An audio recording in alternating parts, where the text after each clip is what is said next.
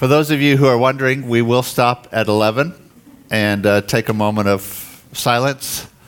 Uh, I've got a couple people with alarms to remind me if I get preaching. If you would uh, open up your Bible to Mark chapter 7. We've been doing a series on healing and the gospel of the kingdom. And as I shared last week, we want to actually do a biblical basis for healing. Why do we believe God for healing? I shared last week the Bible is God's revelation of who He is and His purpose. It's what He says about Himself, not what we think He should be like, not what we'd like Him to be like, not what other people say He should be like, but what He actually says He is like. And so what he says about himself carries a whole lot more weight than what we would like. But you know, there's things that nullify the authority of the word. This is kind of my introduction until we get into healing because I just want to lay the foundation here. Three things that nullify the word of God. The first is tradition. Mark 7:13 Jesus says that uh, you making the Word of God of no effect through your tradition, which you've handed down. How do you make the Word of God of no effect? Because we choose tradition over what God says.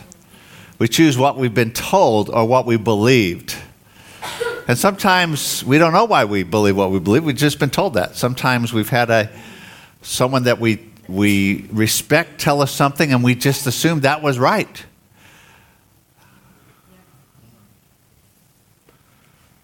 You've all heard the story of the, the woman who was preparing a roast, and uh, she got the roast out and she would cut the ends of the roast off. And her little daughter said, Mommy, why do you cut the end of the roast off? She said, Because my mom did that. And uh, so she called her mom and said, Mom, why do we cut the end of the roast off before we cook it? She said, Because my mom did that. So she called her grandmother. The gal called her grandmother and said, Grandmother, why did we cut the end of the roast off before we do it? She said, Because my pan was too small for the roast to fit in. so we do something often out of tradition. But often we have beliefs. The second thing that nullifies the Word of God is philosophy. Uh, Colossians chapter 2 Verse 4 says, Now this I say, lest anyone should deceive you with persuasive words. And verse 8, Beware lest anyone cheat you, that word actually is plunder you or take you captive, through philosophy and empty deceit, according to the traditions of man, according to the basic principles of the world, and not according to the Christ. The basic belief of philosophy is that we can know truth through human reasoning. Human reasoning becomes supreme. And so our reasoning takes the place of the authority of the word. Sometimes it actually starts with the word, but it's like if this is true, then this is true, then this is true, then this must also be true. But the problem is, we can come to a conclusion that isn't supported by the Bible at all. We can make certain reasonable, logical conclusions that aren't, aren't the Bible.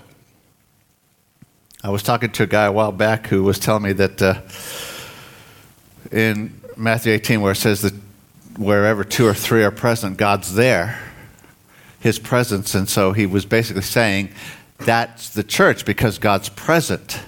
And then he went on to say, but the Bible also says that I'm the temple of the Holy Spirit, so God's present in me, so therefore I'm the church. Which makes good logic. But the problem is that the word church means a gathering of believers. It's plural. There's 41 and others in the New Testament that requires us to minister, to teach, to care for, to love one another. So, by definition of the word, I can't myself be the church. But by definition of logic, I can. Still with me? Good. That'll come in later. Third, uh, third thing that nullifies the word is our preference. Romans 1.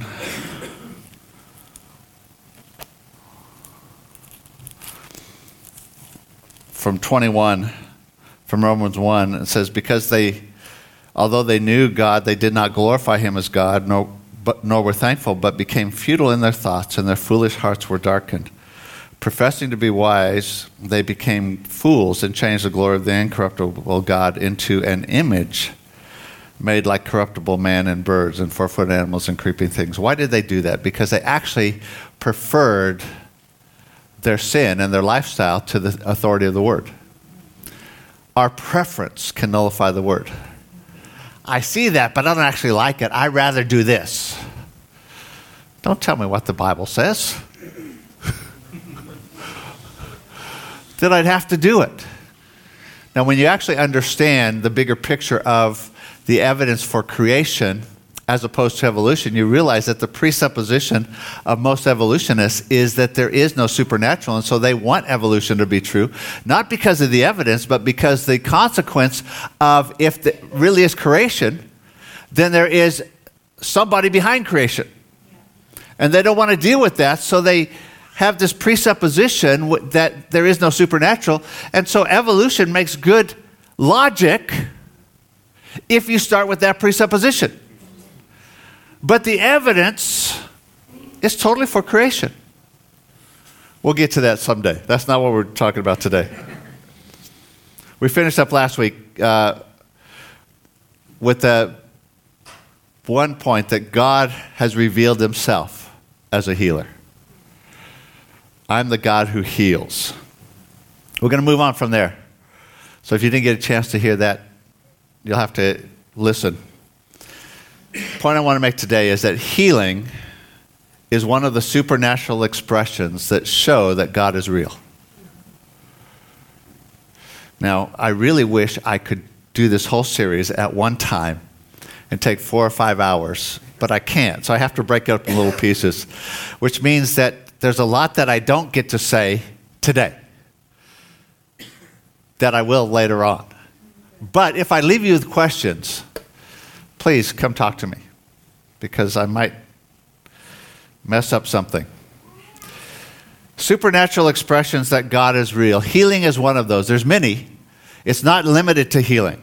Anything that God does that's supernatural is an expression of he, that He is real. If you look at the Exodus, uh, the, the nation of Israel coming out of Egypt and all the plagues, the supernatural things that God did, and then they're coming out and God cr- opening the, the Red Sea providing man in the wilderness, all those are supernatural things that demonstrates the reality of God. You still with me? In Exodus chapter 34, who's doing the, uh, the overheads behind me today? Christy. Christy's always faster than I am. So you're going to find it up there before I get to it chapter 34 and verse 10, and he said, Behold, I make a covenant. Before all your people, I will do marvels or wonders, such as have not been done in all the earth, nor in any nation, and all the people among whom you are shall see the work of the Lord. For it is an awesome thing that I will do with you. I believe that's still God's heart. As wonderful as you are, and you are wonderful your goodness is not the evidence of the existence of God. It's part of it because we've been changed and transformed. But when He does something supernatural, it breaks through people's arguments. So not only do we see that in the Father, but we see it in the Son. And here's what I want to focus on. I'm going to give you a number of scriptures this morning because I want your foundation to be in the Word of God and not in me or my experience. Uh, Isaiah chapter 61, verse 1 and 2. And the Spirit of the Lord is upon me because the Lord has anointed me to preach good things to the poor. He has sent me to heal the brokenhearted, to proclaim liberty to the captives and the opening of sight to those that are bound, to proclaim the acceptable year of the Lord, the day of vengeance of our God, and to comfort all who mourn. This is considered messianic about the Messiah, but if you question that, all you have to do is look at John, uh, Luke chapter 4, where Jesus, one of the first things he preaches is he goes in, in Nazareth on the Sabbath uh, verse 16 of chapter 4, came to Nazareth where he had been brought up, and as his custom was, he went into the synagogue on the Sabbath day and stood up and read. And he was handed the book of the prophet Isaiah. And when he had opened the book, he found this place. They didn't give it to him, he actually went to this.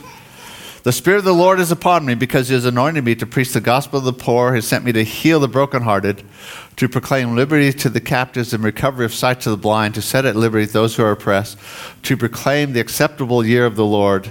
Then he closed the book and gave it back to the attendant and sat down, and the eyes of all who were in the synagogue were fixed on him.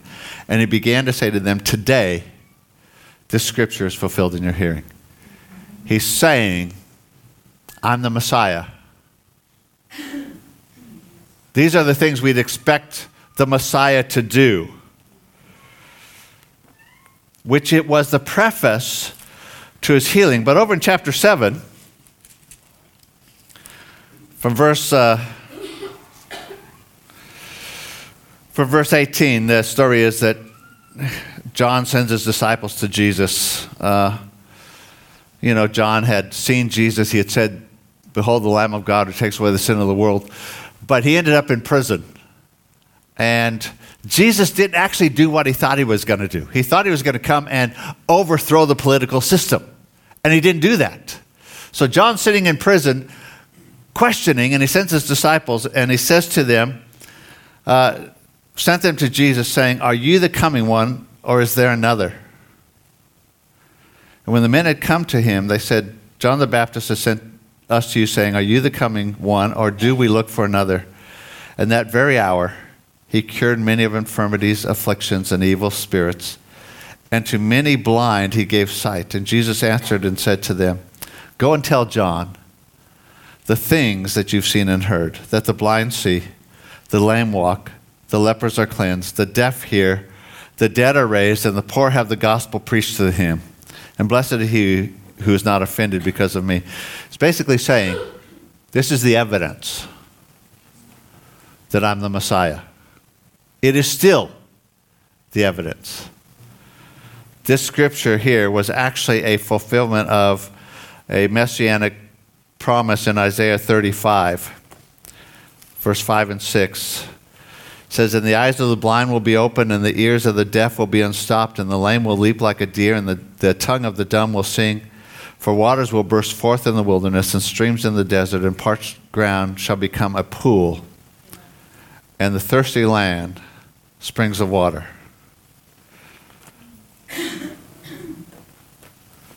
The supernatural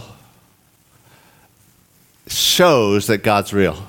The supernatural showed that Jesus was actually the Messiah. Stay with me but it also showed that he was the king of the kingdom. Matthew chapter 4 and verse 23. Jesus begins his ministry after being in the wilderness.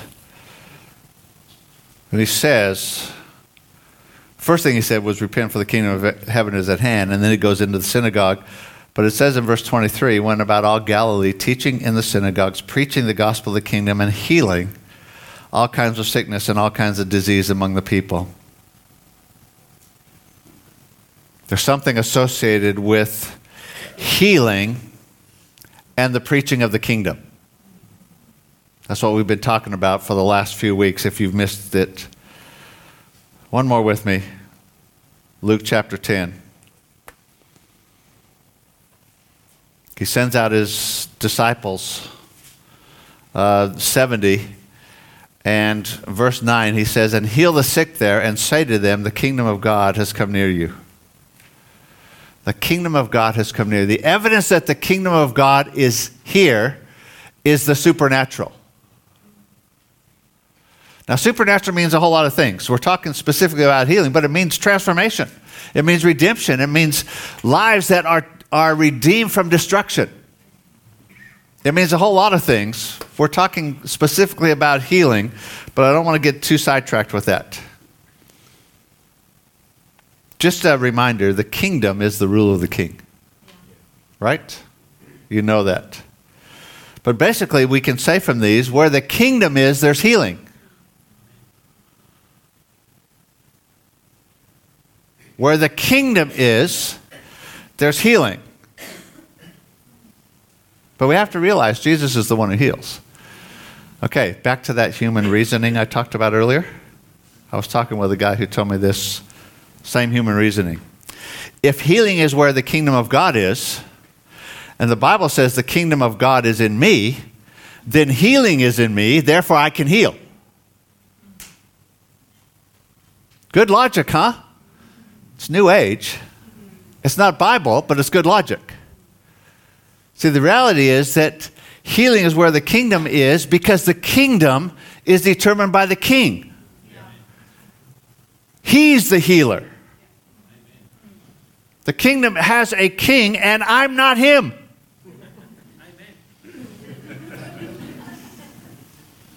What does that mean? I want to break it to you. You can't heal anyone. But the king, by his presence, confirming the gospel of the kingdom, can and still does. He's still with me.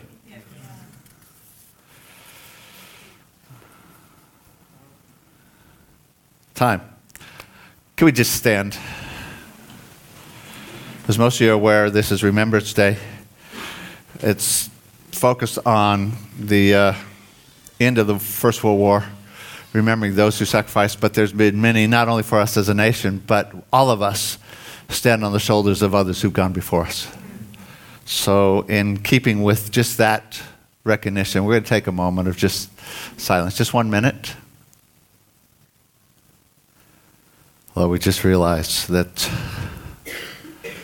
the privilege that we have, the benefits we have, are often because of others' sacrifice. Father, not only where we live physically, but spiritually as well, that others have gone before. And so, Lord, we just stand grateful for the sacrifice of others, grateful for what you are doing in this land.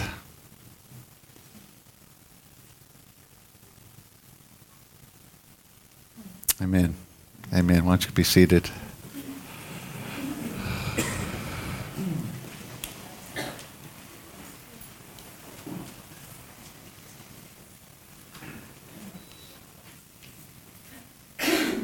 Most of you are aware that the idea of a minute of silence is that we can reflect.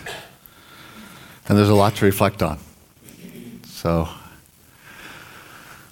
even though technically this time is connected to the ending of the First World War 100 years ago. That had a huge effect upon this nation. Uh, but it's important for us, I think, often to take time to slow down and reflect on the benefits that we have the greatest, obviously, you know, the greatest benefit is that we have God's riches at Christ's expense, grace. That Jesus actually sacrificed for us. But that was the beginning of much sacrifice spiritually throughout the, the centuries. Okay, back to healing. Actually, before I do, Lance was going to share a testimony, and I totally forgot about it. No, you can do it now.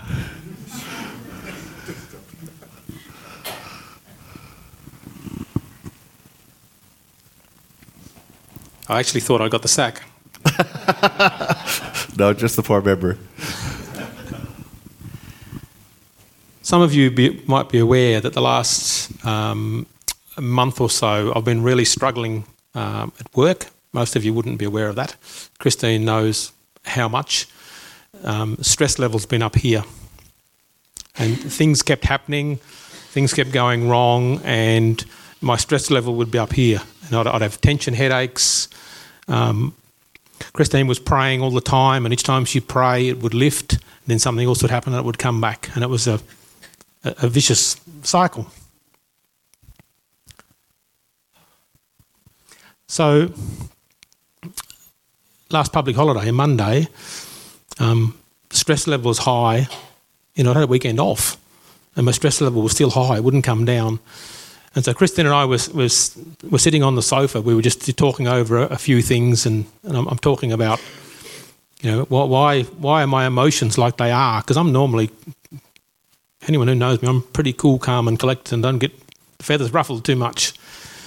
But that wasn't the case in the last month. Um, I'd been everything but that, and that was a new experience for me. And so um, we took, Christine actually said this, well, let's take Russ's advice and pray about this. she actually said that, because remember you preached that on the Sunday, the day before. And, and so we prayed, and we just said, you know, we prayed, Holy Spirit, you reveal what, what's behind all of this. Now, without Christine knowing, I'm praying internally to God, and the Holy Spirit said to me so clearly, You've got uncried tears. Now, I've ministered to a lot of people, so I knew it was time to take my glasses off, and I sat them on the coffee table, and I just sat back in the sofa. I didn't say a word to Christine, I just sat there. And the next minute, she starts praying in tongues because she didn't know how to pray. So she did what the Word of God said. She started praying in tongues. And my eyes just filled with tears. I wasn't feeling sad, they just filled with tears. And, and then she switched and she started singing in tongues. Oh, I was a blubbering mess. I'm leaning forward, my face is buried in my hands. I'm sobbing the deepest, deepest, deepest grief coming out of my system. And my beautiful little puppy, who's six months old, she comes over, she starts licking my forehead, right where the tension had been. I'm saying, God, you're amazing.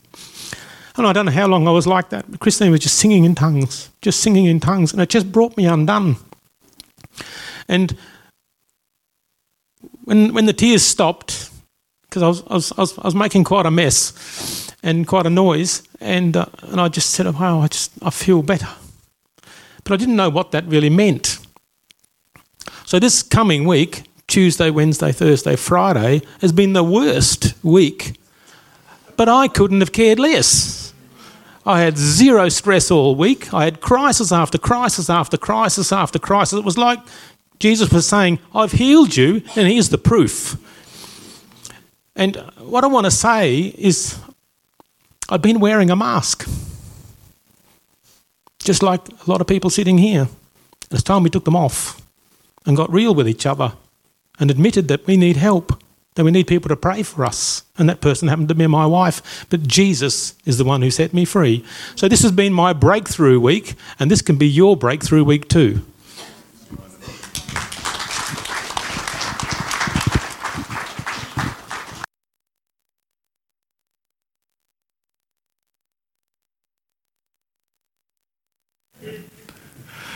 One of the things that is a privilege is that we can pray for one another.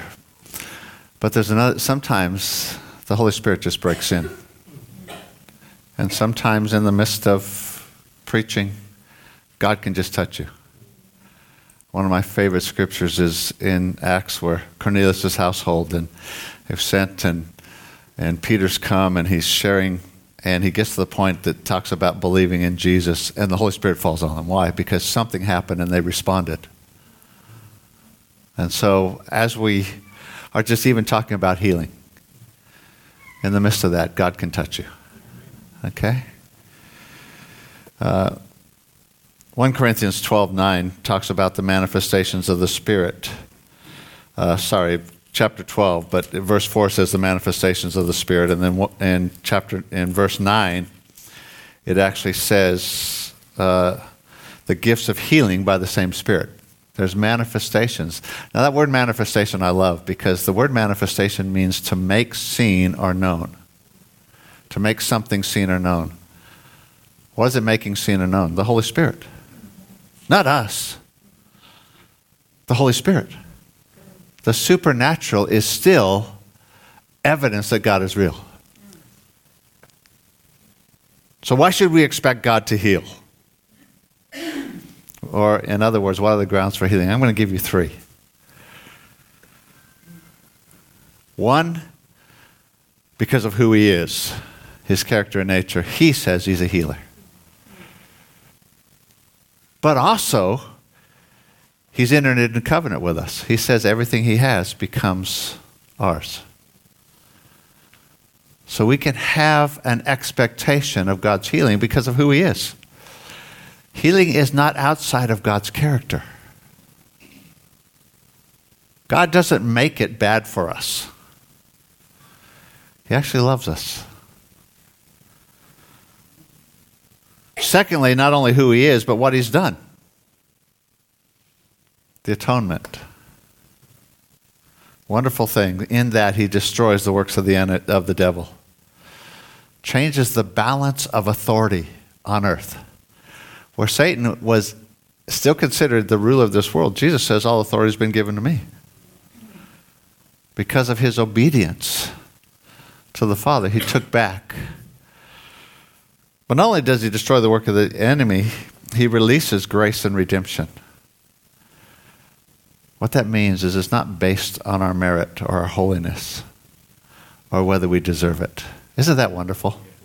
Too often we think if I do enough good things, then God might heal me. I've often heard people pray that way when praying for someone. Oh, God, Tim's such a wonderful guy. He loves you so much. He's so holy. He, he's so involved in ministry. He does all this. Surely you want to heal him.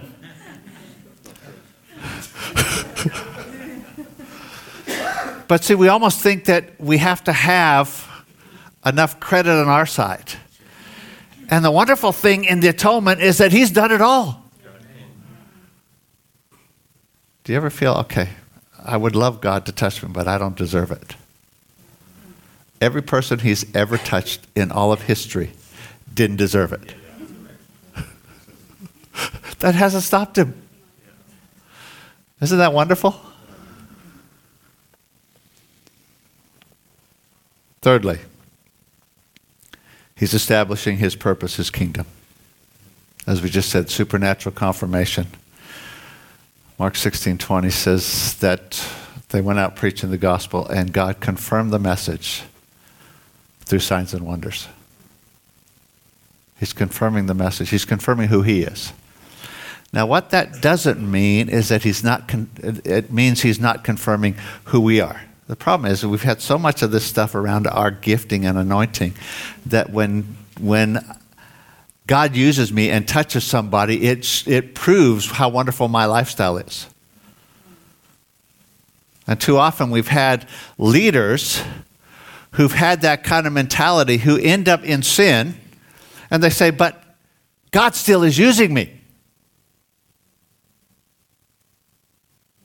Let me tell you, I don't care what you've done, God can still use you.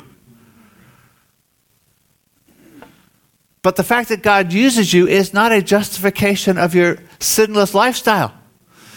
As my friend Lance once said, God uses imperfect people. He has no other choice. And he's gotten really good at it. So when someone says, ah, but God still uses me, that does not justify their lifestyle, it justifies the grace and the goodness of God. That He still uses imperfect people. So, very quickly, because I don't want to have to do this next week. What's the result of healing besides someone getting better? And the bigger picture, again, three things confirms the message of the gospel. Jesus is real and alive.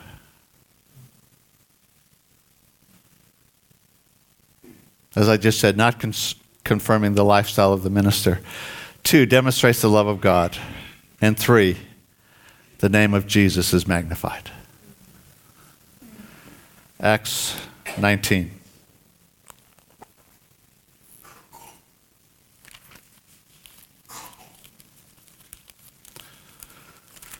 In verse 17, uh,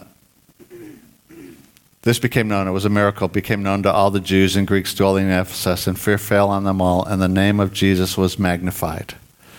Verse 20 So the word of the Lord grew mightily and prevailed. The name of Jesus is magnified. Acts 5 4 says they were increasingly added to the Lord. As a result, Luke 9 42 is still in here. It says, and as he was still coming, the demons threw him down and convulsed him, and Jesus rebuked the unclean spirit, healed the child, and gave him back to his father. And they were all amazed at the majesty of God. Isn't that wonderful? I hope that's your heart.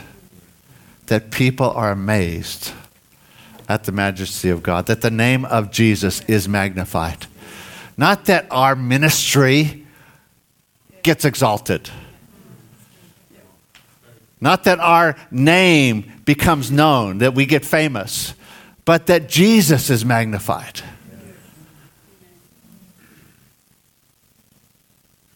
I'm going to ask you to stand. Tim, you're going to come and lead us in something. I have no idea what. He didn't have no idea what. If uh, the rest of the team can come, those are here. We just want to take a moment. Why don't you stand with us? We're going to finish in a worship and just understanding that it's the presence of Jesus that heals. We're going to get to that next week because that's one of the key ingredients. But uh, let's just give him a chance and just enjoy who he is. Okay?